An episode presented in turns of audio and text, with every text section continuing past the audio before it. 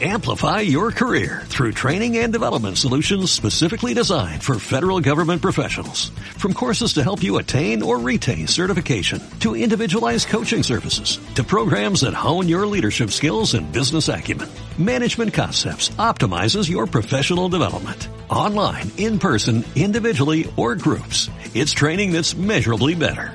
Learn more at managementconcepts.com. That's managementconcepts.com. Are you are you listening? Damn. Uh. Yeah. ¿Qué pasa, boles? Bienvenidos a Massive Ball, tu podcast de opinión de la mejor liga de baloncesto del mundo. Y como todos los miércoles, con Javi, Padrique, desde el calor del Miami. ¿Cómo estás, eh, Javi? Con las armas de masajes guardadas. ¿Cómo? No os preocupéis. De momento, mientras te portes bien, John Ball, no va a haber ningún problema, no va a haber ningún lío. Aquí todo está bien, todo está correcto. Ningún lío lingüístico, ¿eh? En francés, en euskera. ¿Cómo estás, Iker? Estoy bien, me estás volviendo loco con el puto francés, tío. Porque me habéis hecho darme cuenta de que no me ha servido de nada el puto año que hice de francés. Pero bueno, ya. ¿Pero tú qué, Eh, ¿pero qué esperas hacer en un año? Ya, también es verdad. A ver, pero, pero si no explicáis a la gente, no se enteran de nada de lo que estamos hablando. Aquí el señor, el monsieur John Ball. Messi John Ball. eh, monsieur John Ball. Algo así sería, ¿no? En francés. Eh, Estaba intentando dar unas clasecitas de francés porque se ha enterado que voy a clase de francés. Bueno, porque me lo has dicho. Eso es, porque te lo he dicho, te lo he dicho. Evidentemente no andas espiándome la vida. ¿Cómo? Y entonces, pues bueno, pues, eh, pues bueno, Iker y yo siempre tenemos la baza de empezar a hablar en euskera y dejarle fuera de juego absolutamente al tío este que va de que sabe francés. Bueno, yo por lo menos no me invento estructuras gramaticales, ¿sabes, eh, Javi? Bien, eh, chavales, episodio de hoy muy calentito, muy bueno, muy fresco, porque vamos a hablar de la encuesta a los GMs de mitad de temporada. Eh, que siempre sacas ciertas conclusiones y cierta información muy interesante de cómo piensan estos ejecutivos que básicamente mueven el bacalao en la liga.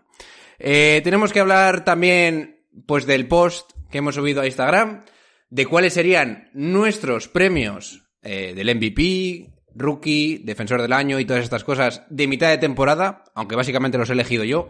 Ahora vamos a ver lo que dicen nuestros colaboradores, sobre todo si tienen que cambiar el MVP y generar fuego para que el fin de semana la gente se vuelva loca. Bien, eh, también vamos a apoyarnos en lo que dicen una casa de apuestas ahora mismo en Estados Unidos muy conocida, que no voy a decir el nombre, para ver mm, qué es lo que opinan en Estados Unidos de quién va a ganar esos premios y si queréis hacer alguna apuestita, pues no lo apoyamos, pero lo podéis hacer. Nice. Bien, y por último, me imagino yo que nuestro amigo Javi, como bien ha mencionado al principio del programa, tendrá que dar la cara después de lo que ha hecho un jugador llamado Deadmond tras a poco asesinar a alguien en el parque. ¿Eh? Que nos lo explique y que pida perdón. También tienes que pedir perdón por vacilarme masivamente diciendo que tenemos el showdown de Miami, ¿eh? Contra, en el, el partido entre los OKC, o sea, entre, le- en el partido de los eh, Brooklyn Nets contra los Miami Heat, donde os ganamos sin Kevin Durant. ¿Eh? Da la cara. Bien. Así que ese es el plantel de hoy. ¿Cómo lo veis, chavales? Este- Empieza a ser ya habitual que diga siempre que al final del programa hablaremos de Miami y nunca pase. ¿eh? O sea, Nunca pase. a ver, confiesa, John Ball, estás cagado sin Kevin Durant. Estás. Que sepáis que John Ball lleva de perfil bajo, en plan, no, estos Nets es el primero que no se los cree.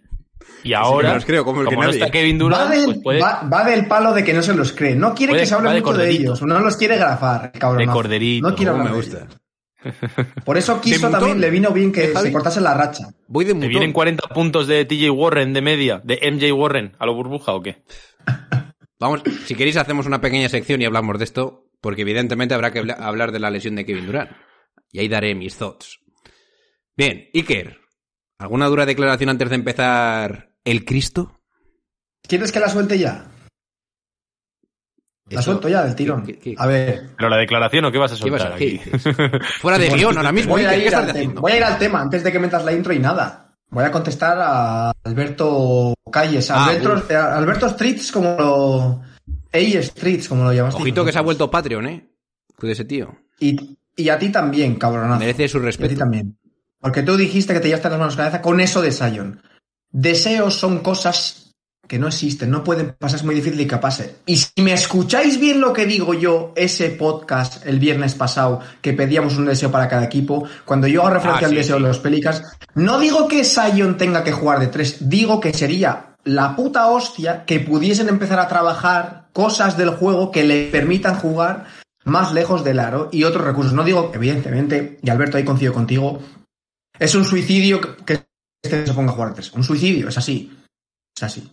Pero, si este tío consiguiese tener un bote de alero, un tiro de centillo y tal, it's over. ¿Cómo les Sobre. eh, al Iker cada vez que le tiran Pero- un- Iker, un pero es que tú eres tonto. ¿Cómo se te ocurre mencionar Sion de alero en la misma frase?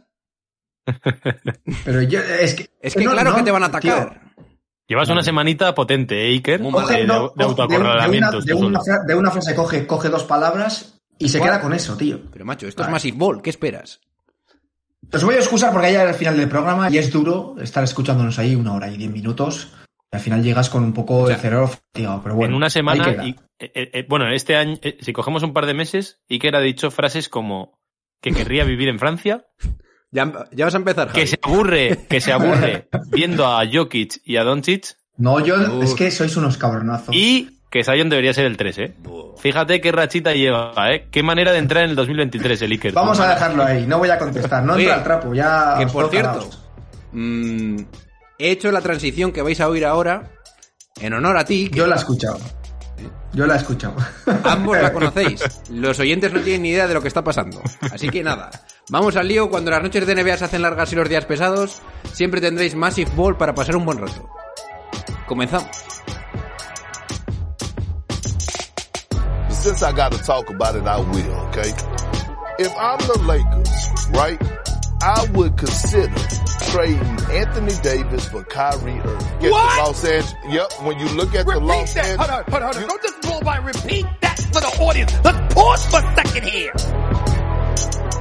I would consider trading Anthony Davis for Kyrie Irving. I can't believe these dudes. I, I, I just can't believe. Stupid. Que por cierto, al final del episodio hay una nueva intro. O sea que ya tenemos dos nuevas para esta segunda mitad de temporada. Bien, así que os insto a quedaros durante todo el episodio. ¿Has visto cómo instigo a la gente a quedarse escuchando más info, eh? Bueno, eh, ¿queréis que nos quitemos esto de encima cuanto antes? A ver, partido... ¿Cómo se llama ahora la arena de Miami? Que es que ya no, iba a decir en los Bank Bros Arena, pero American. Airlines Arena. En el American Airlines. Arena. No, no, no, que eso hace publicidad también. Ah, en bueno. la arena de Miami. Pero en los Bambros Ahí. podemos hacer pu- publicidad sin problema, ¿no? Sí, claro, sí, sí. Eso, eso ya sabemos que tienen patrocinio con Te más. van a hacer Patreon. Es masivo. Bueno, partido en la arena de Miami entre los Brooklyn Nets, perdón, entre mis Brooklyn Nets y los puñeteros Miami Heat del señor Padrique. Los Miami Heat, para mí hacen un partido normalito, pero en el último cuarto, nuestro amigo Kevin Durant se lesiona y no sabes muy bien cómo, acaban ganando los Brooklyn Nets, porque de verdad no lo veía venir de ninguna de las formas, y acaban ganando los Brooklyn Nets con un palmeo del puñetero Claxon, no, del puñetero O'Neal, y te quedas con cara si eres de Miami. Pero ¿cómo es, cómo, ¿cómo es posible que hayamos perdido este partido? Si es que además tampoco es que jueguen muy bien los Brooklyn Nets en el último cuarto. Pero ¿sabes lo que sí que hacen los Miami Heat? Dar pena en los últimos minutos. Así que, cerdo, ¿eh? dime algo. Messi Padrique, ¿eh? Messi Padrique. Me puedes llamar de Champs ya, prácticamente. Bueno, ya- que eres, eres un... Es muy- que sepáis que John Ball es un sucio porque le invité... Quiero que quede aquí... Es que me lo va a recordar mundo, toda le la vida, ¿eh? Al calor de Miami para hablar del Brook- de sus Brooklyn Nets contra Miami Heat. Y el tío se hizo el Barack Obama, se hizo el señor importante y no vino, ¿vale? Eso es lo primero. Lo segundo, una derrota como toda la temporada en realidad. Palmeito, palmeito de Royce O'Neal por falta de alturas de Miami. Ah, buah. Partido, partido muy entretenido. A mí me gustó mucho, la verdad. O sea, ¿Pero qué te va a gustar? ¿Te gustó porque tenías a Kyrie Irving bailándote? Oye, coño, que me ha gustado y eso que se ha perdido, macho. Espérate, ver si Javi, a la gente. Javi, permíteme decir una cosa antes de que sigas. El palmeo de Royce O'Neal es posible gracias a que tenéis a Kyle Lowry que está ahí haciendo la croqueta y no cogiendo el rebote. Que me recordó a cuando Kyle Lowry perdió la eliminatoria contra Brooklyn Nets. En su Kyle Lowry en el 2015 lleva haciendo la croqueta 16. Lleva haciendo la croqueta toda Vaya la temporada. Comiéndosela o haciéndola. Una de las dos Vaya está en cachondeo. Lauri toda la temporada. Pero bueno, eso básicamente falta, falta ahí, falta ese puntito. Lo que a mí sí me gustó del partido es, no sé, igual tú no estás de acuerdo. A mí me da la sensación de que Miami está a falta de un traspaso para por lo menos ser un equipo ya competitivo y potable.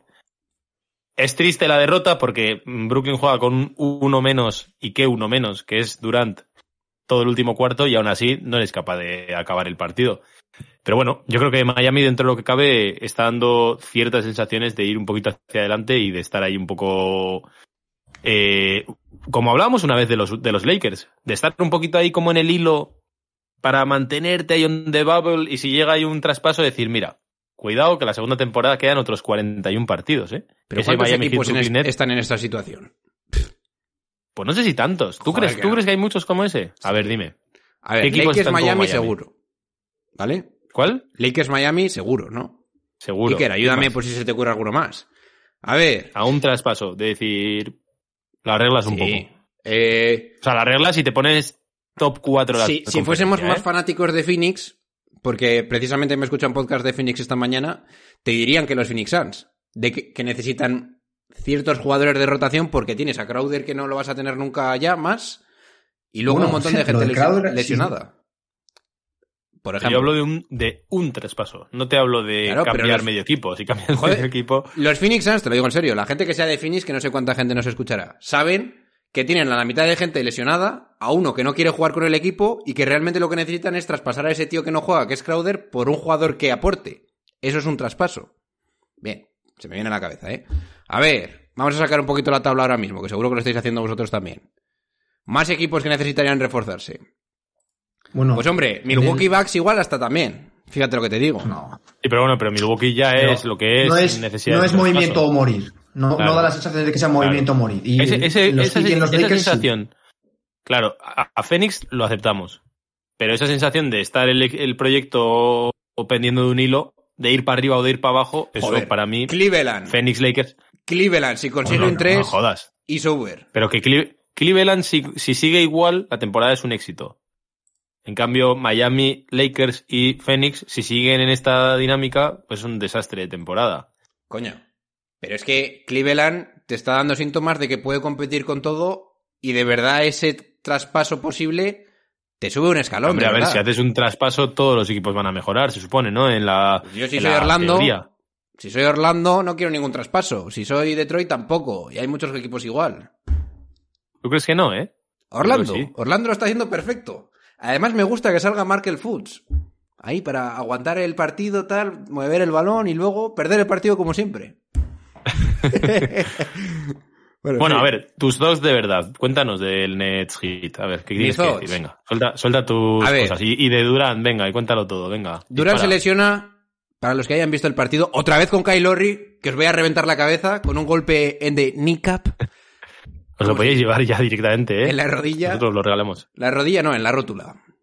Eh, ya le empieza a doler, pero yo creo que eso fue simplemente un golpe que duele. Seguro que os ha pasado a Iker, le habrá pasado el típico rodilla contra rodilla. Y luego, evidentemente, se cae Jimmy Butler encima de Kevin Durant. Yo cuando veo la lesión digo, uff, yo estoy muy acojonado. Sí. Luego le veo correr y digo, gracias Dios mío. Pensaba que era la misma situación que cuando se lesiona Yanis hace dos años, que dices tú, esto es un año por lo menos de recuperación y vuelve. Pues tal. Y luego ya le veo que está renqueante, que se dobla un poquito la rodilla y tal, y se va, el tío, lógicamente, por otro lado. Además con el historial que tiene Kevin Durant, que es mejor no jugártela. Bueno, hablando del historial, la lesión a mí me recordó mucho a aquella que tuvo en los Warriors, que fue la lesión que frustró el traspaso, bueno, traspaso no, iba a ser firma en agencia libre, de Calderón a los Warriors, que al final Ah, acabaron sí, sí. firmando, creo que fue a Matt Barnes, Sí. y también Durant se perdió ahí como 3-4 semanas. Fue, fue muy similar. Fue un partido en Washington contra los Wizards. No me acuerdo con quién se la cayó. Se la cayó también como por detrás y se le dobló la rodilla y fue una lesión muy similar. Y, y hablando un poco de, de antecedentes de Durant, también me recuerdo mucho, mucho a esa, que no me acuerdo cuánto tiempo fue de ahí de baja, pero veremos. Bueno, Bueno, pero lo importante, ¿eh? ¿hay miedo en Brooklyn de que ahora sin Durant estaba intentando explicar haya esto. una caída o algo? ¿Qué Sí, no, pasa aquí? Estaba, A ver. estaba intentando exponer la situación, coño. Bueno, y luego el partido lo gana Kyrie Irving sobre todo. Y la intensidad de los jugadores, a mi parecer. Porque Lo realmente- gana y casi lo pierde él. Bueno, pero realmente yo creo que fue también un poco de mérito de Miami que mérito de Brooklyn. Bastante. Pero bueno. Bastante. Porque a mí no me parece que Brooklyn sube la intensidad defensiva o empieza a meter de una forma salvaje. Simplemente que los Miami Heat pues no matan a la presa. Bien. Eh, para el futuro, yo sinceramente lo llevo pensando bastante tiempo. Creo que no vamos a caer mucho. Hemos hecho, digamos, los deberes y nos podemos permitir quedar con 50-50 en los siguientes 10 partidos, que es presumiblemente lo que va a estar Kevin Durant fuera de la pista. Creo que no va a ser tanto una cuestión de quién va a anotar, porque creo que hay suficientes cañoneros y gracias a Dios y al santo que hayamos rezado en su momento, TJ Warren existe y está jugando a este nivel, que yo sigo sin creérmelo. Ahora, yo me he escuchado un montón de podcasts y muchas mm, explicaciones de cómo creen que los Brooklyners van, a jugar y todo el mundo habla de quién va a asumir esos tiros y todo eso, pero yo personalmente, make no mistake, ¿por qué nadie habla del puñetero Ben Simmons y le exige que coja ya al puñetero toro por los cuernos y empiece a jugar como lo que tiene que hacer? Como tiene que jugar, que es de nivel All-Star. Entonces, a mí tener la posibilidad de que Ben Simmons pueda hacer esto, me mola. Me gusta. Pero claro, tiene que responder. Así que yo, por, en resumidas cuentas, creo que los Brooklyn Nets van a acabar con un 50-50 y que hay mucho que ganar y poco que perder.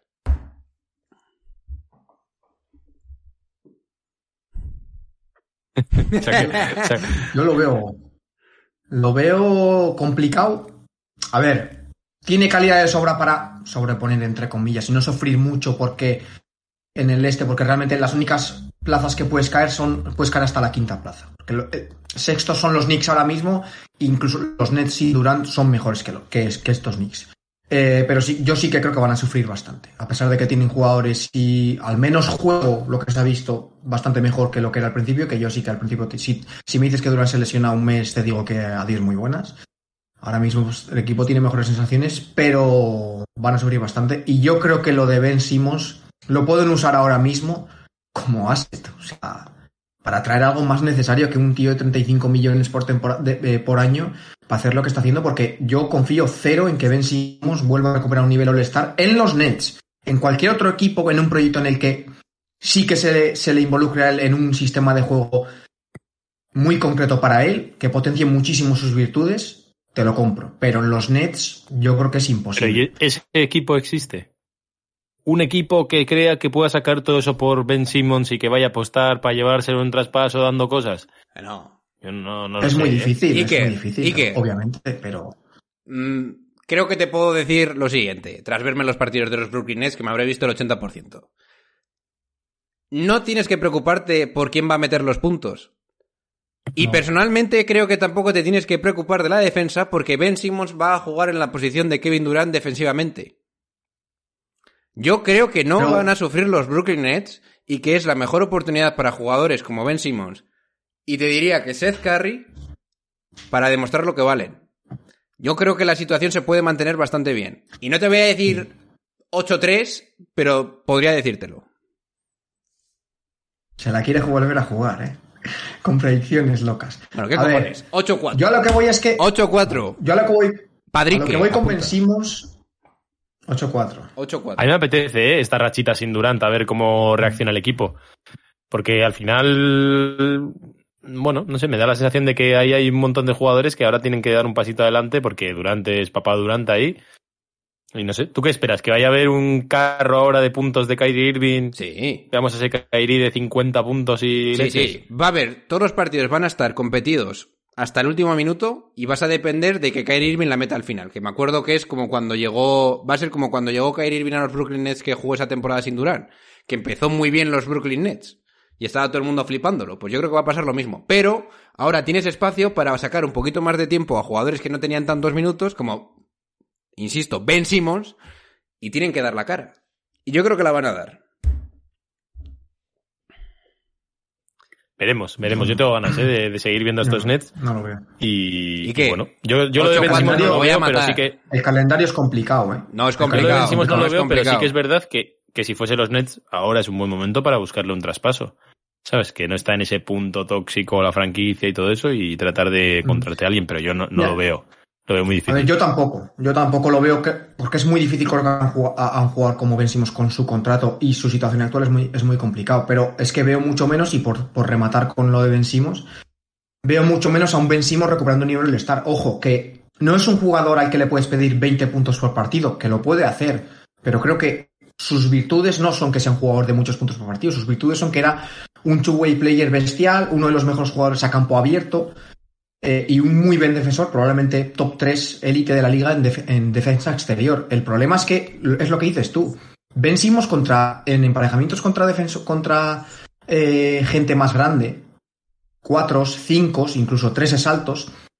Es un buen defensor, pero no marca tanto las diferencias como si las marcaba en, Filadelfia, defendiendo a bases y a escoltas, que ahí es donde era prácticamente siempre estaba en mejor quinteto defensivo y eran los tres mejores defensores exteriores. Y en sus situaciones estas de campo abierto, muchísima generación para compañeros y demás, es que necesitan necesita un equipo que le dé todo el rato constantemente el balón a él en las manos, tío. Que corra la cancha, que se sienta importante. Pero yo en los Nets no veo esto con Irving y con la cantidad de exteriores que tienen los Nets que tienen muchísima necesidad de botar el balón. pero, lo Iker, veo muy complicado. Iker, tío. si es que el sustituto defensivo de Kevin Durant es Ben Simmons, que no lo puedes quitar. Sí. Obviamente, pero tú me has dicho Va a ser perfecto. Una de las virtudes de Ben Simmons es que es, es un había sido un defensor élite en los Sixers.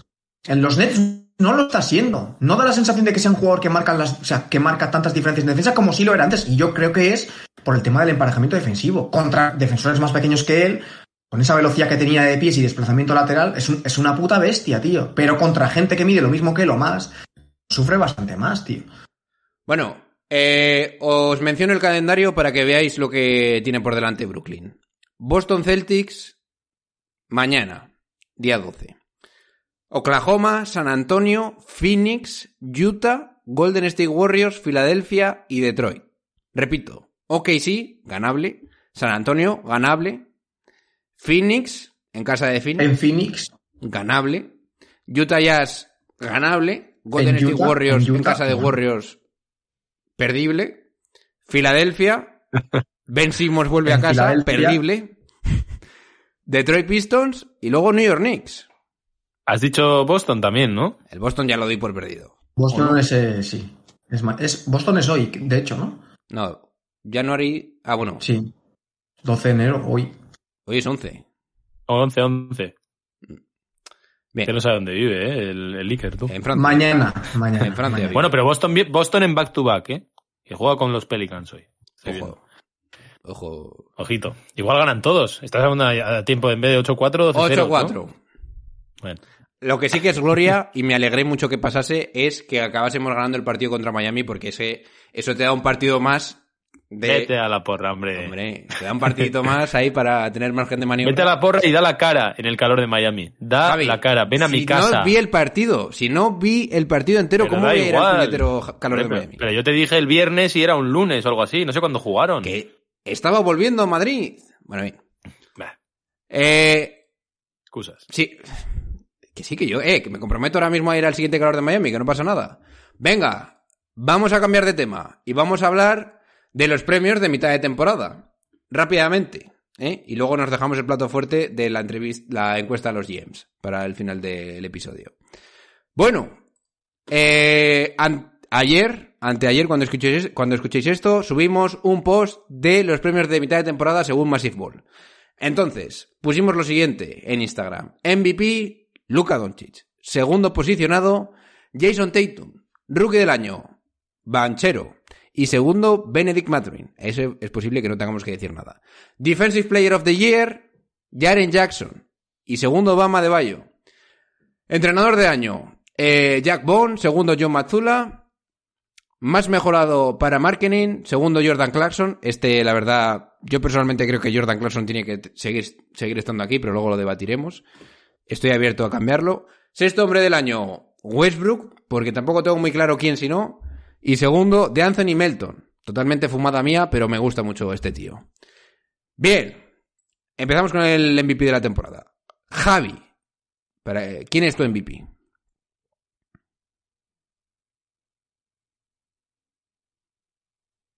¿Me has dicho a mí? Hombre. Ah, es que no me va muy bien el internet. ¿Qué es con lo que me has preguntado? Perdón. Que Javi, ¿cuál es está tu cayendo MVP? con la tormenta de los Nets. ¿Quién es mi MVP? Uf. A, est- a estas alturas se lo daría a Jokic. Buf. Three times in a row, chaval. ¿Y segundo? Segundo. El runner up. mm, uf, Es que es difícil, ¿eh? Entre Doncic y Tatum. Te estás tallando la cabeza, eh. se lo voy a dar a Tatum. Iker. Buah, te veo más, más destrozado aún, eh. No estoy pensando y viendo las estadísticas. Nah, a ver, déjate de estadísticas y el... ¿Cómo le gusta A ver, pasarse no, las joder, estadísticas joder. al Iker, eh? Claro, tío. Eso Si no, ¿qué quieres que votemos? ¿Como los votan los GMs? Macho, Luego, vota por tus sensaciones. Claro, eso es. yo ahora mismo, viendo estadísticas, Jokic. tanto de equipo Jokic. como individuales, Jokic. Hombre. Claro. Ojo, siendo un jugador que me divierte menos ver que Doncic Ya estamos. o Si es que te metes. Me cago en la leche. Cabronazos, que Me cago en la leche. No, no, Me me cago en la que leche. no, ¿Cómo te- cómo te va a Jokic. divertir el A mí no me Jokic? aburre, me divierte más ver a otros. Pero ¿cómo te va a aburrir ver a tú Jokic? tienes que votar ahora mismo. Escucha, tienes que votar ahora mismo y formarás parte de la historia de la NBA. ¿A quién votas? ¿A Jokic? A Jokic. Sí. Venga. Hala. Vale. Al aburrido Jokic. Eh, para poner las cosas en perspectiva. Según FanDuel, ¿eh? que ya lo decimos, ahora mismo el favorito en las apuestas es Luka Doncic. Que digamos que si apuestas un euro sacas 2,9. ¿Vale? Ter- segundo está Jokic a 3. A 3 euros por euro apostado. O sea, a, a- a- A nada. a nada. Giannis Antetokounmpo 3,6. Jason Tatum lo mismo. Y luego cuarto. Y luego, y luego quinto está Kevin Durant, que evidentemente yo creo que nadie. A puede- eones de, de distancia, ¿eh? A eones. Pero yo te digo que si eres un corredor de apuestas, no estaría mal apostar por Joel Embiid ahora mismo. Porque tampoco se ha perdido tantos partidos, sacarías mucha pasta, sacarías 16 euros por euro apostado.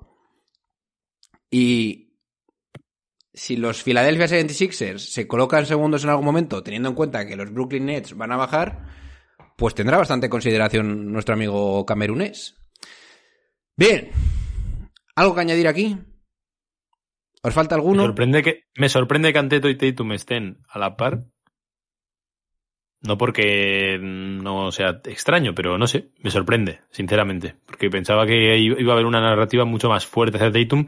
Y me parece que este tipo de cosas, de que a Tatum, a pesar del temporadón que lleve, no sea el 1, no sea el 2 y no sea el 3, es lo que. Era lo que yo os decía el otro día, que me da la sensación de que por mucho que haga Tatum, los demás tienen que dejar de hacer Es que- para que él pueda llevarse el MVP, ¿sabes? Es una Es sensación que, que, me da. mm, Javi, a ver, si tú vas a la. Si tú vas a la clasificación, los Celtics son el mejor equipo del este, pero tampoco sacan tanto al resto. Y no es el mejor equipo de la NBA, porque Denver tiene mejor récord. Pero él ha estado a un nivel estratosférico y como decía el otro día John Ball, arrasando a rivales, han tenido una primera parte de temporada absolutamente espectacular, ha tenido algún partido de estos, además Tatum, de poner el puñetazo en la mesa, no recuerdo contra quién fue, ¿fue contra los Nets o contra, no sé contra qué equipo fue, contra, los, Bucks, o así. Fue contra los Bucks el día de Navidad. Eso es también, o sea, y aún así todo eso no le vale ni siquiera para ser un tercero, en plan, Pero es que. tercero fijo. Vale. Eso te habla de que el techo de Tatum no es el de estos tíos. Necesita Tatum un año raro también de los demás para ser el MVP. Duras declaraciones. En el tema del MVP, hay una balanza entre récord del equipo y estadísticas individuales del jugador. No sabemos qué porcentaje es. ¿no? Yo sí que creo que las estadísticas individuales pues probablemente tendrán un 75% de peso y el ¿Qué récord del equipo un 25% o bueno, algo más, algo más parejo. Evidentemente, ¿Pero qué dices? Dentro de un debate, ¿cu- cu- ¿cuánto creéis que es? Yo no lo sé. ¿Cuánto Pero, creéis? entonces, Pues, cuando pues, gana. Curry el MVP unánime, ¿cuánto promedia? 24 Claro, puntos Curry. por partido. Bueno, Y Harden pero es que era el 35.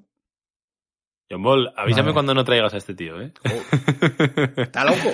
Algún- Y que te estás un- metiendo en vale, unos berenjenales de la leche, ¿eh? Yo no sé cuál es el porcentaje, pero hay un equilibrio dentro de. Espera, ahora entiendo tus normales. selecciones. O sea, si te promedias 40 puntos por partido y tu equipo queda el vigésimo segundo en tu conferencia, absolutamente no entras en ningún puto debate.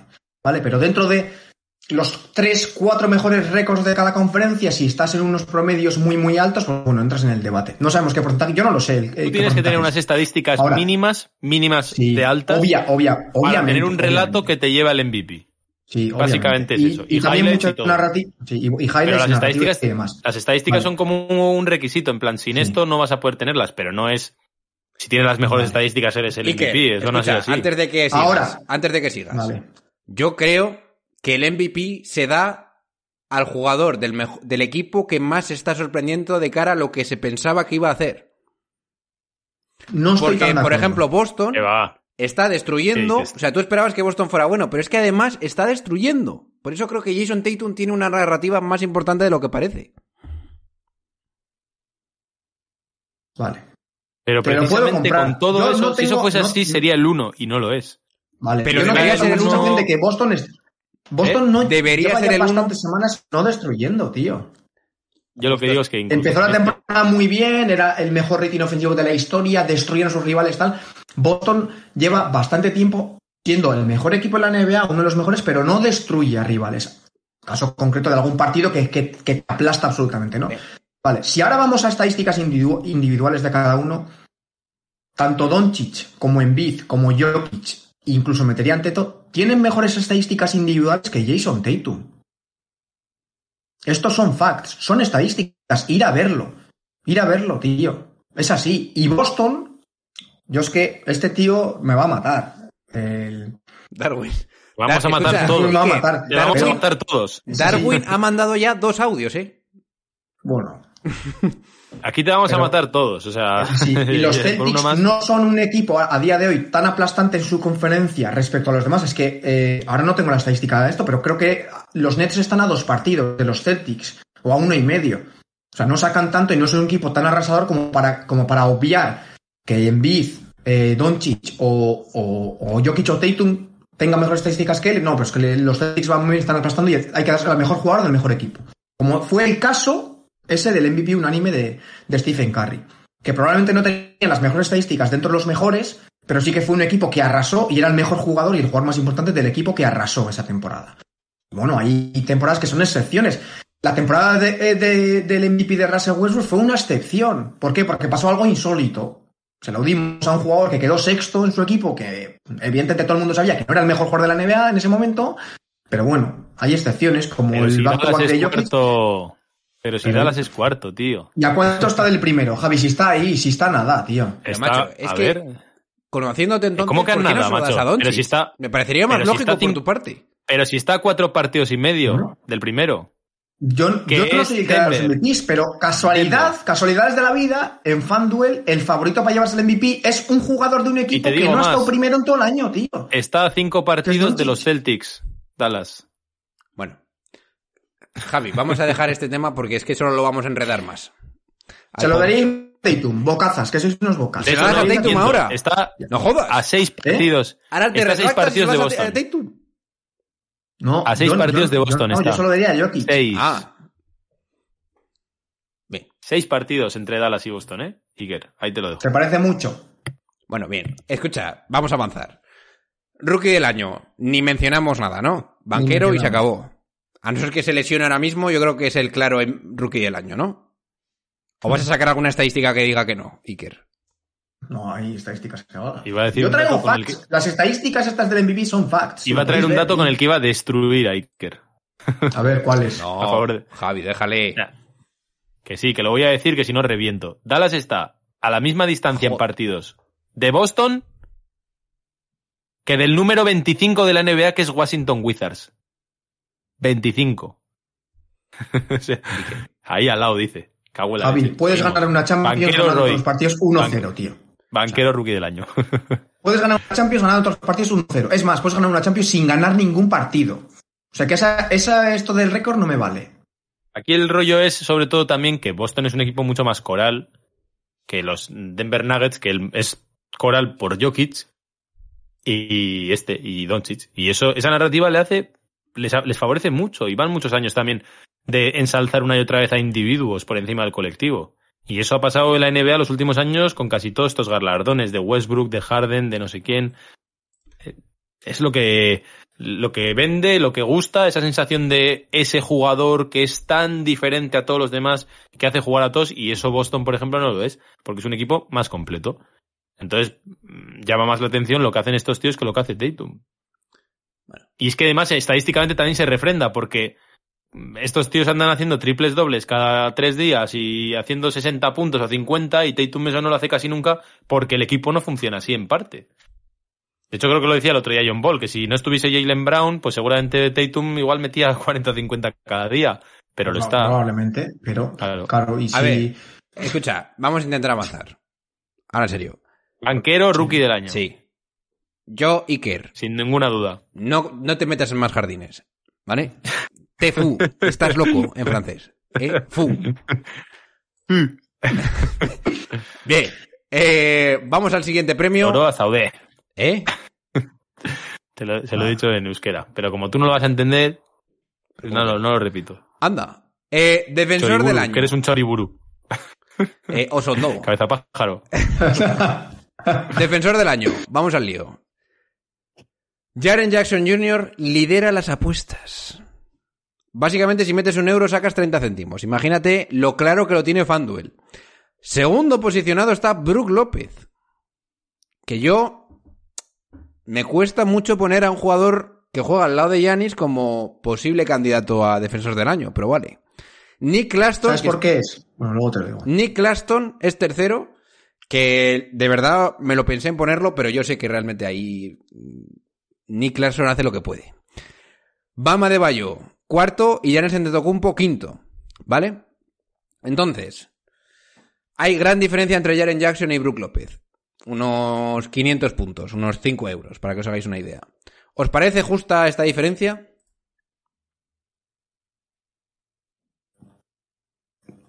A Nuestro ver, amigo... No, Nuestro amigo... eh, eh, Estoy muy indignado. Yo estoy muy indignado. Me parece una falta de respeto año a año lo que se le hace a Bama de Bayo. Ay, ay, ay.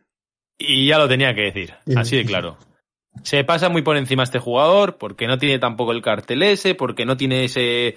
No, algo. Algo pasa con él que no convence, no tiene ese carisma, no sé qué le pasa. Pero Adebayo es, vamos, un defensor de estar perenne en el top 3 como mínimo.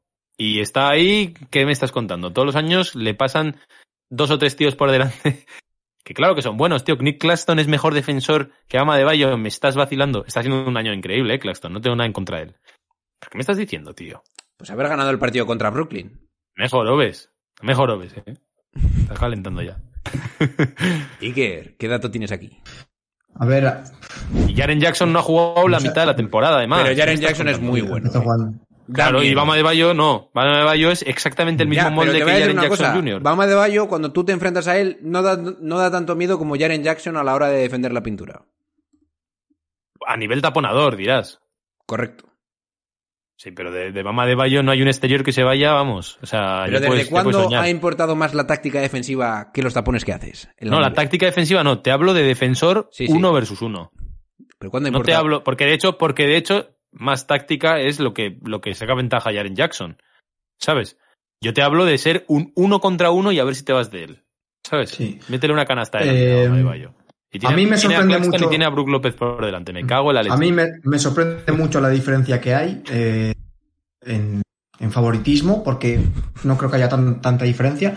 Eh, me sorprende que Bruce López esté tan arriba, pero esto creo que demuestra un poco por qué se. por qué, qué es lo que más importa o lo que la gente tiene más en cuenta en tema defensivo, que es los tapones. Bruce López está ahí porque es el jugador que más tapones tiene a día de hoy en la NBA, totales, y está empatado con Nick, con Nick Claston con- por tapones compartido con dos con De hecho, eso me da mucha rabia, porque le están dando Porque- la razón al Iker Moreda de las estadísticas Eso es. y están por midiendo el a. Defensive Player of the Year en tapones. Y me da. En tapones. Eso, eso es absurdo, Cuando ¿vale? John. Ball, tú que has jugado baloncesto, y Javi, que es un tío inteligente, haya Sí, yo jugado también he jugado baloncesto también, yo lo ¿Qué sé. Mm. Poner muchos tapones no significa que seas un buen defensor. Hombre, como que el año pasado lo ganó Smart. Me jodas. Que esto de los criterios, cada año se impone uno, se pone aquí la narrativa y venga, fuera. O sea, me cago en la leche. También te digo una Nada. cosa, Iker. Sí.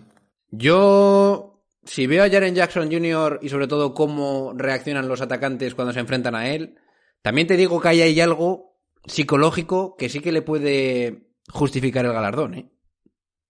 Sí, sí, a mí, o sea, yo no critico que... Pero eso, por ejemplo, yo veo que no lo tiene Adebayo.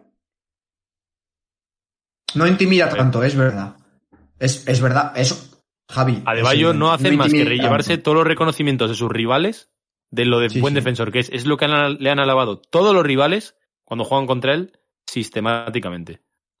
Pero luego no se transforma en opinión social. Tiene todo el respeto de sus compañeros, pero luego siempre Pues pasa alguno Holiday. aquí y ya está. De ese estilo, sí. O sea, se le está quedando una carita de underrated al pobre Adebayo en estos aspectos que ya es para siempre. Pero si os todos viene años. mejor a vosotros, para luego pagarle menos. Si le hemos pagado el máximo. Pues luego le algo. Dicho lo cual, por cierto, me llama la atención que hay algunos jugadores que han estado todos los años y que ahora no aparecen. Draymond Green, Rudy Sí, Gobert. Green. Sí, sí, sí, sí son justificables, pero que los últimos tres años así habrán sido finalistas top 3, los dos todos los años seguro, Hombre, es que seguro. la farsa de Gobert ya se ha acabado. Ya, ya, pero para cuando se ha acabado la farsa de Gobert, ¿cuántos, cuántos Defensive Player of the Year ha ganado? ¿Cómo te jode que no se los haya dado a Adebayo, eh? Buah. Bien. No, la verdad es que, si te soy sincero, no me ha molestado mucho el tema del premio como tal, pero la narrativa esta de poner a cualquier jugador en racha, no hablo de Jaren Jackson, ¿eh? hablo de que cualquier jugador, Claxton, por ejemplo, en este caso, ¿no? Mm. Alguno que hace un año que te sorprende un poco, bueno, ya pasamos el listón por encima de Bayo. Un poco lo, lo que decías tú, ¿eh? me parece muy buen símil el de, el de Drew Holiday. Eh, macho, un poquito de put some respect, ¿no? O sea, Javi, aquí Madre lo mía. que tienes que vender en las highlights son los tapones y ahí ese jugador es el que le vas a dar el galardón. Tómate algo de mis partes. Bueno, eh, jugador más mejorado de este año, así están los datos.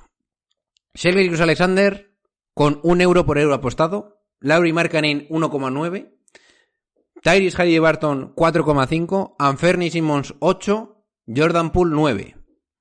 Ese es el top 5. O sea que básicamente está la cosa entre Markenen y Shea Gilgeous Alexander. Conociendo a la NBA, me parece a mí que se lo van a dar a Shea Gilgeous.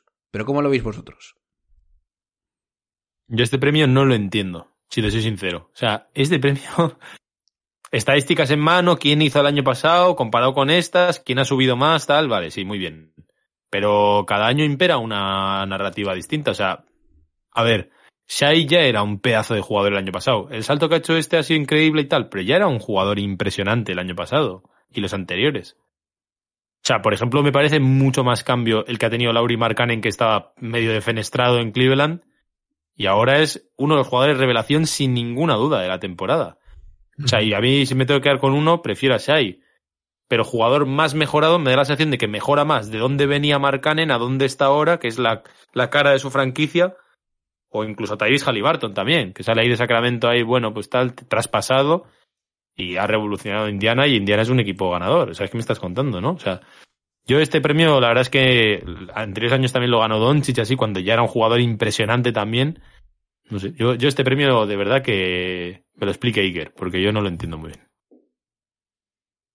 A ver, yo creo que hasta, al menos hasta el año pasado, desde que yo recuerde que existe este premio, sí que tenía algo de sentido. El año pasado creo que se rompió bastante un poco la lógica del premio, eh, dándoselo a Morant, que pasó un poco lo que estás comentando tú ahora, Javi. Ya era una es que lo ha ganado- lo ha y Lo ha ganado Doncic, si no me equivoco, y si no me equivoco también lo ha ganado Ingram. Que son Sí, jugadores que ya eran Siakam, grandísimos jugadores. el salto, el salto de calidad de tanto de Doncic como, como el de Ingram fue bastante más evidente que el de Morant el año pasado. Que ya, pues, evidentemente el año pasado fue su mejor temporada, pero hostias, es que, es que estuvo en, también en la disputa del MVP. O sea, un jugador que disputa el MVP no puede también estar en, en, en el premio jugador más mejorado, que hasta al menos hasta el año pasado siempre estaba un poco destinado a jugadores un poco low profile que pasan un poco desapercibidos y de repente la rompen de una temporada a otra y bueno, Claro, era un eso galardón es. pa- pues para premiar a este tipo de jugadores. Y yo creo que ahí Mark Cannon encaja bastante mejor en la esencia de este premio, como digo, al menos hasta el año pasado, que Shai, que Shai ya lleva siendo, no voy a decir una superestrella, pero lleva siendo uno, uno de los jugadores Prácticamente. más O sea, importantes de la liga. superestrella el año años. pasado. Este año ha dado ya el salto a ser superestrella. A mí es que me da un pena este premio porque me parece que en la NBA es, es una liga muy rica en historias, en pequeñas historias de estas, de jugadores que igual un año en un contexto no valen para nada y en otro, pum, dan un petardazo. Tienes todos los años algún caso de estos. Y bueno, pues premias a alguien que ya era. Entonces no sé, no, no, yo no entiendo Sí, este premio. O sea, de verdad que si es así, pues bueno, Bueno. pero me da, me da pena. Vamos a pasar al sexto hombre. Russell Westbrook, 1,1. Jordan Poole, 3,9. Malcolm Brogdon, 5,5. Norman Powell, 10. Bien. Y Benedict Mathurin, que también podría optar a este premio, está con 18 por euro apostado. Bueno, parece que las casas de apuestas, tienen- de apuestas tienen claro que Russell Westbrook va a ser el sexto hombre del año. A mí me parecería, yo aún no sé muy bien qué pensar de este premio, si se lo dan a Westbrook, pero me parecería que hay, que hay cierto gato encerrado como se lo acabe llevando el jugador de los Lakers. ¿Cómo lo veis vosotros? Pues yo mal también. es que, quiero decir, Westbrook ha sido un jugador vilipendiado, hastiado, tal, tal, tal, en un equipo que encima está muy mal en el oeste, y porque tenga unos cuantos, o que en el rol haya mejorado y tal, y porque haga, estadísticas, porque es un jugador que hace estadísticas básicamente, es, es, es de lo que se gana la vida, de hacer estadísticas básicamente, más que de ser un jugador como tal de básquet y de cumplir un rol. Y bueno, es verdad que quizá no tiene una super competencia este año que haya bordado el sexto hombre, pero la realidad es que a mí, no sé, me parece que no, no hay coherencia en un jugador que ha estado tan, tan mal visto y que ha sido uno de los grandes culpables, si no el gran culpable de cómo están estos Lakers, que ahora de repente se lleve el premio al sexto hombre del año cuando los Lakers siguen siendo que el décimo del oeste o el duodécimo, ¿sabes? Pues me, Cuidado con lo me- que dices me parece, ¿eh? me parece una no. narrativa incompatible. ¿Qué dices, Iker? Estoy de acuerdo con Javi. Eh, sí que es verdad que de los jugadores que están saliendo desde el banquillo es uno de los que mejores estadísticas tienen si vas a lo que es el box score y, y filtras un poco por jugadores que, no salen de titular, pero a mí también me genera muchas dudas. También me sorprende que esté Westbrook tan, tan, tan, tan arriba en favoritismo en casos de apuestas y demás respecto a los siguientes. Sí que es verdad que no hay nadie, o sea, tanto Jordan Poole como Brodon tampoco están haciendo un temporada que digas que es sexto hombre fijo, pero no sé. Creo que es un, un buen sitio donde meter la pasta a uno que no sea Westbrook, porque si acaba traspasado, como debería de pasar en menos de un mes, eh, es posible que Westbrook ya no empiece a jugar desde el banquillo. O directamente ni juegue. Bueno, eh, Coach of the Year. No hay estadísticas para esto en las casas de apuestas de momento, pero yo digo que el Coach of the Year debería ser Jack Bond, porque yo creo que es el entrenador que más cambio en cuanto a la química de equipo ha producido y sobre todo más sorprendente ha sido su presencia en ese equipo. ¿Cómo, cómo lo veis vosotros? Para mí, sin duda. Yo, yo también lo creo. Es verdad que le doy muchísimo mérito a Matsula, como le dice a- le gusta a Carlos, A Mozzarella. a Charlie. Matsula. Pero me parece que si acaba así, si, si hoy se acabase la NBA, el premio al, al coach of the year tiene que ser a... ¿Cómo, cómo lo has pronunciado? A Jack ver, para que coja... ¿Cómo es? Jack, Jake, Jack, Jack, Bond. Jack Bone, Bone, algo así, ¿no? Vale. Pues para Jack, Jack Bone debería ser el, Para el Jaques. el coach of the year. ¿Y qué- Ese Barbas. ¿Qué Yo- datos vas a sacar ahora? Yo co- coin- coincido también, coincido. Ya no solo eh, por, por ser un entrenador eh, debutante, sino por haberse comido uno de los marrones más gordos que había en la liga y lo ha solventado. ¿Y de qué manera? O sea, ha cambiado el equipo 180 grados, tío. Pues muy bien. Antes de seguir, le voy a preguntar a nuestro amigo Iker si tiene que irse a algún partido No, no, no. o tenemos Eh, tiempo para hacer tengo la... Hay tiempo. La encuesta, Hay ¿no? tiempo. Vale, chicos, pues vamos a hacer la encuesta para acabar el programa de mitad de temporada a todos los general managers de la NBA. ¿Vale? Vamos a repasar las preguntas más eh, que empieces, tengo que, tengo que darte una noticia, ¿eh? A ti y a, a todos los oyentes. ¿Qué pasa? Vuelve mañana Ricky Rubio. Mm. La acaba de anunciar Wojnarowski. Buena noticia para todos.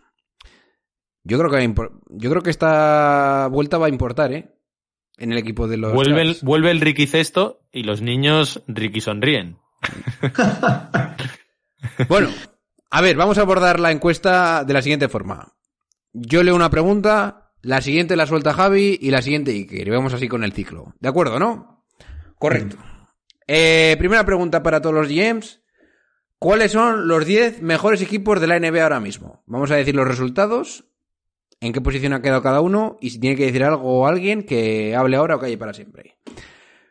En el, mejor, en el puesto número uno los GMs ponen a Boston Celtics. ¿Vale? Segundo, Milwaukee Bucks. Tercero, Denver. Cuarto, Brooklyn Nets. Por delante de Memphis y de New Orleans. Séptimo, Cleveland. Octavo, Filadelfia. Noveno, Clippers. Y décimos, los Dallas Mavericks. De nuestro amigo Rocket. Que está loco. ¿Tenéis algo que añadir?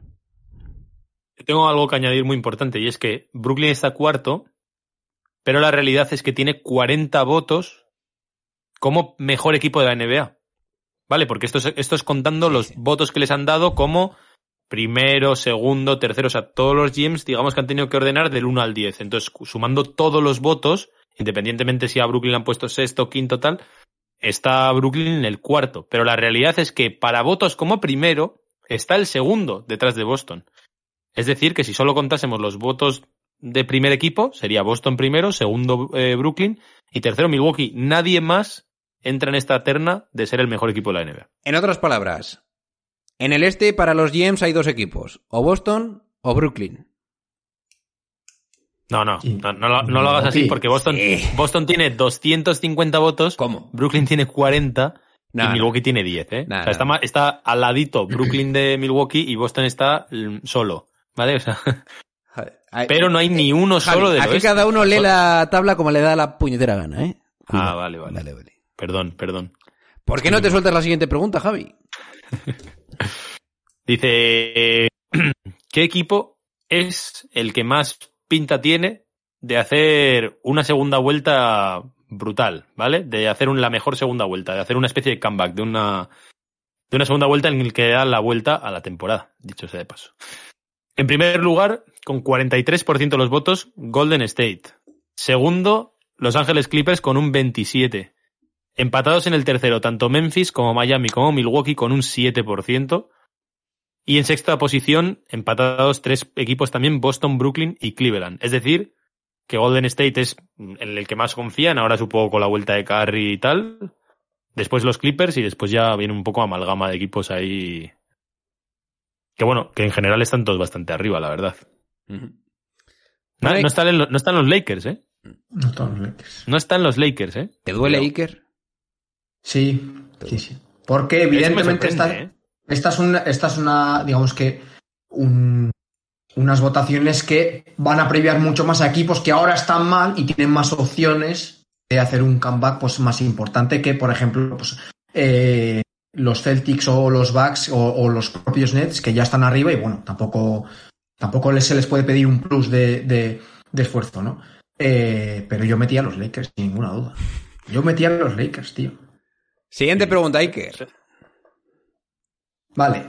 ¿Qué equipo va a representar en las finales de la, de la NBA proveniente del este? O sea, ¿qué equipo del este creéis que va a llegar a la NBA? Y los GMs aquí han votado con un 57% a los Celtics, 33% Milwaukee Bucks y un 10% Brooklyn Nets. ¡Bum! John Ball, terceros. ¿Cómo? Pero yo cuando Que veo no la primera tabla ya dejo de la pensar. verdad. No confían en vosotros a la hora de la verdad. Bueno, ya vendrá Easy Money Sniper a poner las cosas en su sitio. Oye, ¿quién va a representar al oeste en las finales de la NBA? Ojito aquí, ¿eh? Aquí hay que decir algo porque esto me parece bastante fuerte. En la primera posición con 34% de los votos, Los Ángeles Clippers. Segundo Denver, tercero Memphis, cuarto Golden State Warriors y quinto Dallas. Buf. Los Uf. GMs confían en Kawhi Leonard, ¿eh? A mí Se me, han me venido sorprende que, arriba. que no se confíe en Lakers, pero sí se confíe en Clippers, por ejemplo, ¿sabes? Sé que, bien. sé que es harina de otro costal, pero tampoco es que aquí haya mucha... Son ya muchos años, tío, no se les agota esto es el crédito, ¿eh? A los Clippers, da igual lo que hagan. Macho, increíble. Yo pondría Golden State Warriors, ¿eh? Fuera bromas. Yo voy con Memphis este año, tío. ¿Cómo te gusta? Me eh? parece que tiene un equipo uf, muy, muy, bien- muy bien construido. Iker, ¿tú con quién vas? ¿Con los Lakers? Evidentemente no. ¿Cómo? Pero creo que Denver en el este está, o en el oeste está un paso por encima del resto. También de me gusta. También me gusta. A ti te gusta todo. Dinos la siguiente pregunta. ¿Quién ganará las finales de la NBA 2023? Ojo, cuidado. Uf. En el número uno, como podéis imaginar, Boston Celtics con un 57%. ¿Cómo que podéis imaginar? Joe Matsula, campeón de la NBA. Segunda posición, Milwaukee Bucks. No sé yo si tendrán a Middleton o a ver qué pasa aquí. 30%. Tercera posición, Brooklyn con un 10%. Y cuarta, los Clippers con un 3%. LA Clippers. Hay un patrón claro. Tío, lo de los Ya es Clippers, ¿qué bastante pasa? A ver. ¿Qué pasa? Hay un patrón bastante claro. Para los GMs de la NBA, los tres mejores equipos de la NBA están en el este. ¿Cómo has concluido eso, Iker? En todas las votaciones, los mejores equipos siempre son los del este, tío. Qué cosas, las estadísticas. ¿eh? Sí. Siguiente pregunta, Iker. Mira a ver. Eh, uf, marronazo. ¿Cuál ha sido... Ah, ¿cuál ha sido el mejor partido de la temporada hasta hoy? Eh, los GMs han votado. Qué cabronazo. Mira, que, mira las casualidades, ¿eh? Qué partido me toca a mí leer. El partido de los 60 puntos triple W de Doncic que remontaron 57 puntos en, en, en 20 segundos y medio. Aquel partido del, tiro libre forzado, fallado forzadamente por Doncic, palmeo y van a la prórroga y le pintan la cara a los Knicks. El segundo partido es aquel partido del Christmas Day que mm, Aaron Gordon hizo el dagger con un mate descomunal, con un 20%. Y en, tercer- en tercera posición el partido de los 71 puntos de Donovan Mitchell, con un 13%. Ok. Vamos a la siguiente ya, porque si no nos podemos tirar aquí todo el día. ¿Cuál Venga. ha sido la mejor Sí. jugada de la temporada? Iker, te jodes. El rebote de Luka Doncic. Después el mate de Aaron Gordon. El mate, cuando el partido estaba acabado, de Zion Williamson, con el mate de los Con 360 grados. Y luego el game winner de Aaron Fox al principio de la temporada contra los Orlando, Win- eh, Orlando Magic. Que esto es del 5 de noviembre. Muy duro. Siguiente pregunta, Javi. Eh, ¿Cuál ha sido la historia más sorprendente de la temporada? Y aquí, John Ball, quítate el sombrero. I told you. La remontada de los Brooklyn Nets. I told you. Nadie confiaba. ¿Cómo que nadie, Nadie confiaba? confiaba. con este, con, con Udoka de entrenador. Sí. Después, en segunda, en segunda posición, la extensión de Sacramento, que yo creo que eso igual hasta sorprende más que lo de los Nets, eh, yo creo. Ni de coña. La inconsistencia de Golden State. eh, y luego empatados los problemas de Minnesota y, la- y el inicio de, de Indiana. Luego han recibido votos, ojito, Utah Jazz, siguiendo estando en posiciones de playoff. Los Boston Celtics, tras despedir a Udoka. Y Chicago Bulls, y que Chicago Bulls no diga cuándo demonios va a volver nuestro amigo Lonzo Ball. Bueno, nuestro amigo no, nuestro primo. Iker, siguiente pregunta. Vale. ¿Cuál ha sido el, mejor, el equipo que mejor se ha movido en este verano? Y con un rotundo 67%, sorpresa para todo el mundo, Cleveland Cavaliers. Le siguen Utah con un 10% y Boston y Denver empatados en tercera posición con un 7%. Creo que aquí no hay ningún tipo de discusión. Es el mejor equipo se ha movido. No solo este verano, sino en los últimos años. Interesante que Utah aparezca aquí con todas esas rondas que han recibido, a pesar de que sea un equipo que en teoría iba a tanquear. Bueno, ¿qué rookie ha sido el robo del draft? Andrew Nemhart, desde Indiana, que fue número 31, que aún me acuerdo de ese partidazo contra los Lakers. Lakers cabronazo. Vaya, Sí. ¿eh, Iker? Siempre, eh, siempre te joden. Walker Kessler de Utah, con un 23%, ha recibido votos también. Y Benedict Mathurin, que fue sexto en Indiana. Bueno, Javi, seguimos. Vamos a ver. eh, ¿Quién está? eh, bueno, ¿quién va a ganar el MVP esta temporada? ¿Vale? El número uno, Luka Doncic, con un 43%. ¿eh? Mira que ajustado está todo lo que estamos hablando. Porque el segundo es Nikola Jokic con un 40%. Tan solo tres por encima, Doncic de Jokic. Y luego a eones de distancia, Anteto y Tatum, o sea, es decir, exactamente igual que lo hemos dicho en, en la anterior votación, ¿no? En la de FanDuel era. Mm. Sí, Ojo. la porra está exactamente igual. Aquí es interesante, yo creo, que los general managers aceptan la posibilidad de que pueda pasar un three-pit de Jokic. Cosa que ya puede empezar a funcionar, que puede empezar a darle a los votantes cierta seguridad para luego votarle otra vez. Comienza la narrativa de Jokic, de nuevo. Bueno, me, da- me daréis mis props aquí por no darle el MVP a, a Tatum, porque al parecer ni yo ni 30 general managers de la NBA se lo daban a Tatum. Iker, MVP. cuidado. Querrás decir por lo menos el quin- 15. Porque están divididos los votos. Nice. Vale. Iker, suéltate las dos Siguiente, siguientes que son cortita y al pie. Cortita al pie. ¿Quién va a ser el rookie del año? Eh, Pablo Banquero un 97%. Mazurin ha recibido votos, tiene un 3%. Supongo que habrá sido el voto del general manager de los Pacers, porque si no, no se entiende esto. Pero bueno. Y el siguiente, ¿quién va a ser el jugador defensivo del año? Uf. Bruce López está aquí sorprendente de primero, con un 37%. Jaren Jackson Jr. segundo con 27%. Y Jarrett Allen con 10%. A mí me sorprende mucho que esté aquí Bruce López como primero, sacándole bastantes puntos de distancia al segundo. Bueno, ya hemos debatido esto. Eh, voy a soltar los tres siguientes. Eh, ¿Quién va a ser el sexto hombre del año? Jordan Poole, 33%, Malcolm Brogdon, 23%, Man Mathurin, Mathurin, 13% y Christian Booth, 13%, que ese yo creo que ya no se puede aplicar. ¿Quién va a ser el jugador más mejorado? Marketing con un 53%, segundo Gilgeous Alexander, 33%, o sea, 20% menos. O sea, es decir, que los GMs sí lo tienen claro. Halliburton 7%, Anthony Simmons 7%. ¿Quién va a ganar el Coach of the Year? Jack Bond, ¿eh? 43%, Willie Green de New Orleans 23% y John Mazzulla 23% también. ¿Y quién es el jugador que va a ser? Ah, claro, que este voto, hostia, Nuevo premio. este nuevo premio y a ver cómo lo cuadro yo en el, en el, en el post de Instagram, cuando es el momento. ¿Quién va a ser el jugador clutch player, el jugador más definitorio, ¿no? De la temporada. Luka Doncic con 47%, me parece una vergüenza que no esté aquí Kyrie Irving o Kevin Durant. De Aaron Fox 13% y tercero Kevin Durant. Bien. Javi, mira si te sueltas tres, tres seguidas de, de, de los player rankings. ¿eh? Vale. ¿Quién ha sido el mejor base de esta temporada? ¿Vale? El mejor director. Luka Doncic, 80%. Segundo, Stephen Carrion, 10. 10. Esa es la diferencia, ¿eh? 80-10. Ya Moran, 7. Y Tyrese Halliburton, un 3. ¿Quién ha sido el mejor escolta? Mejor shooting guard esta temporada. Donovan Mitchell, el primero, con un 62%. Segundo, Devin Booker, 17%.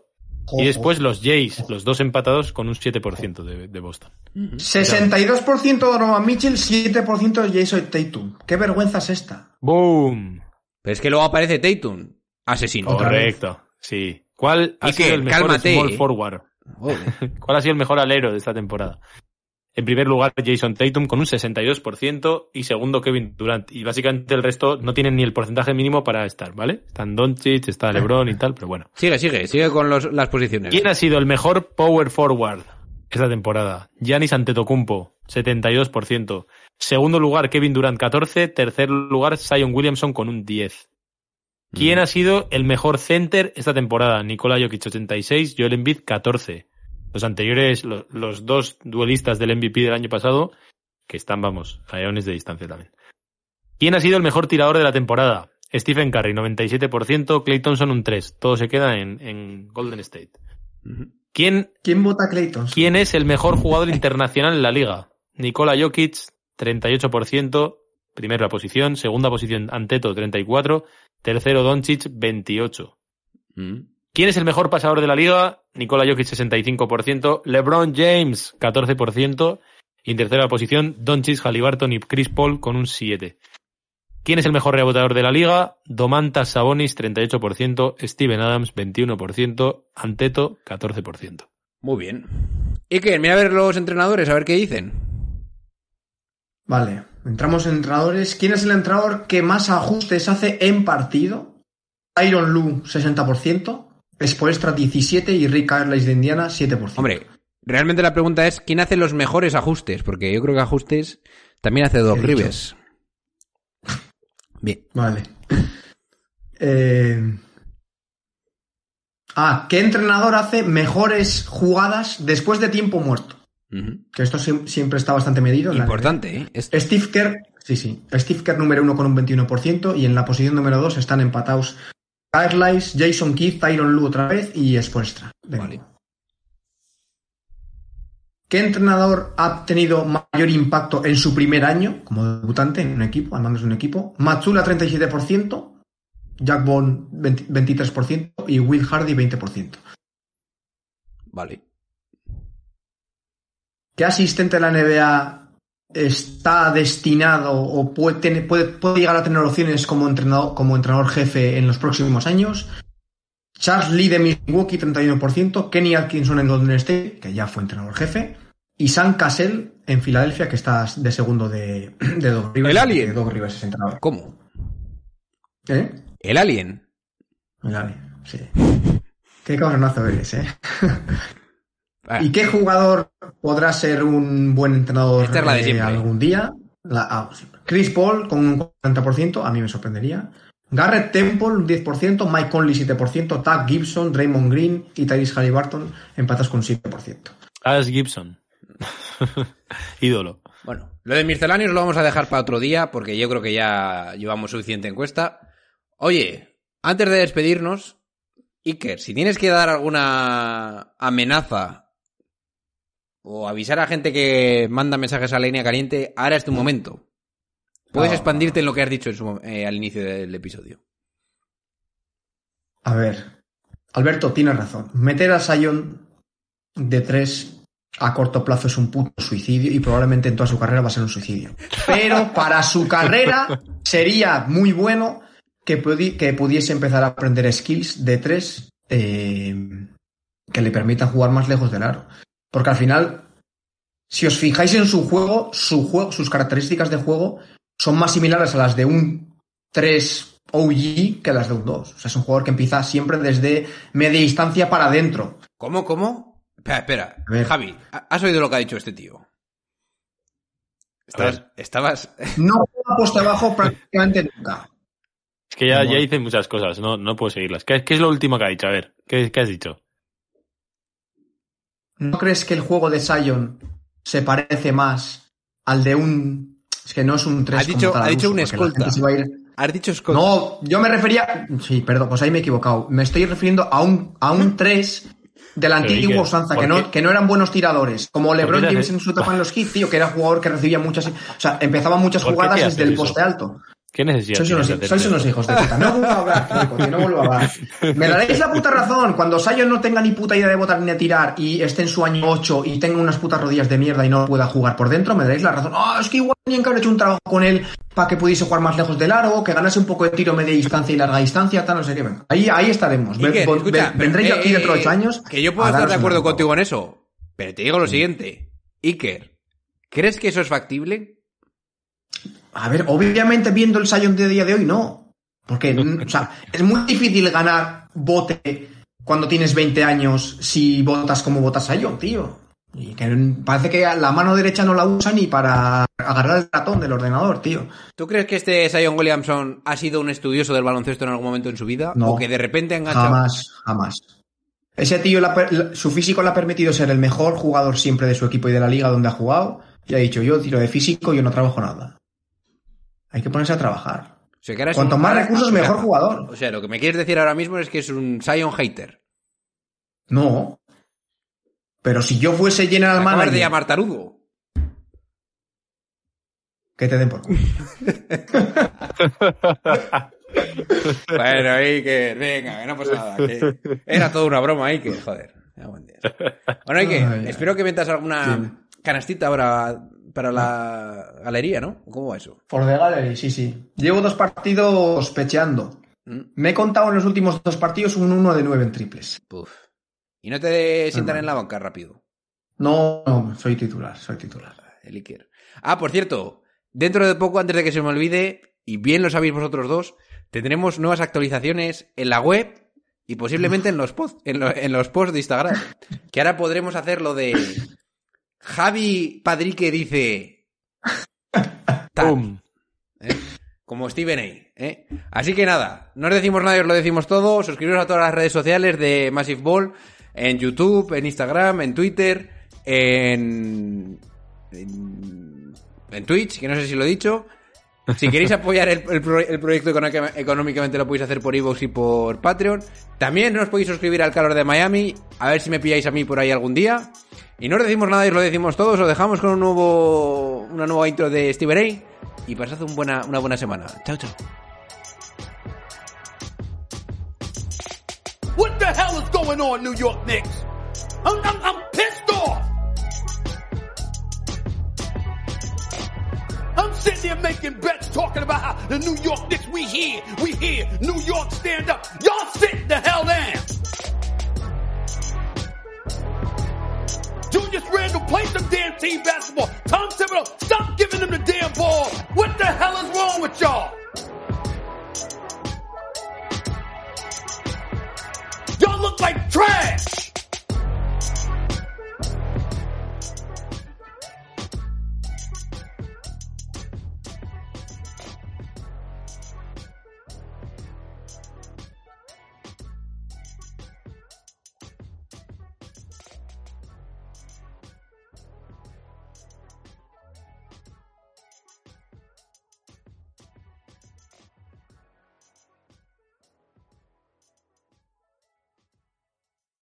Amplify your career through training and development solutions specifically designed for federal government professionals.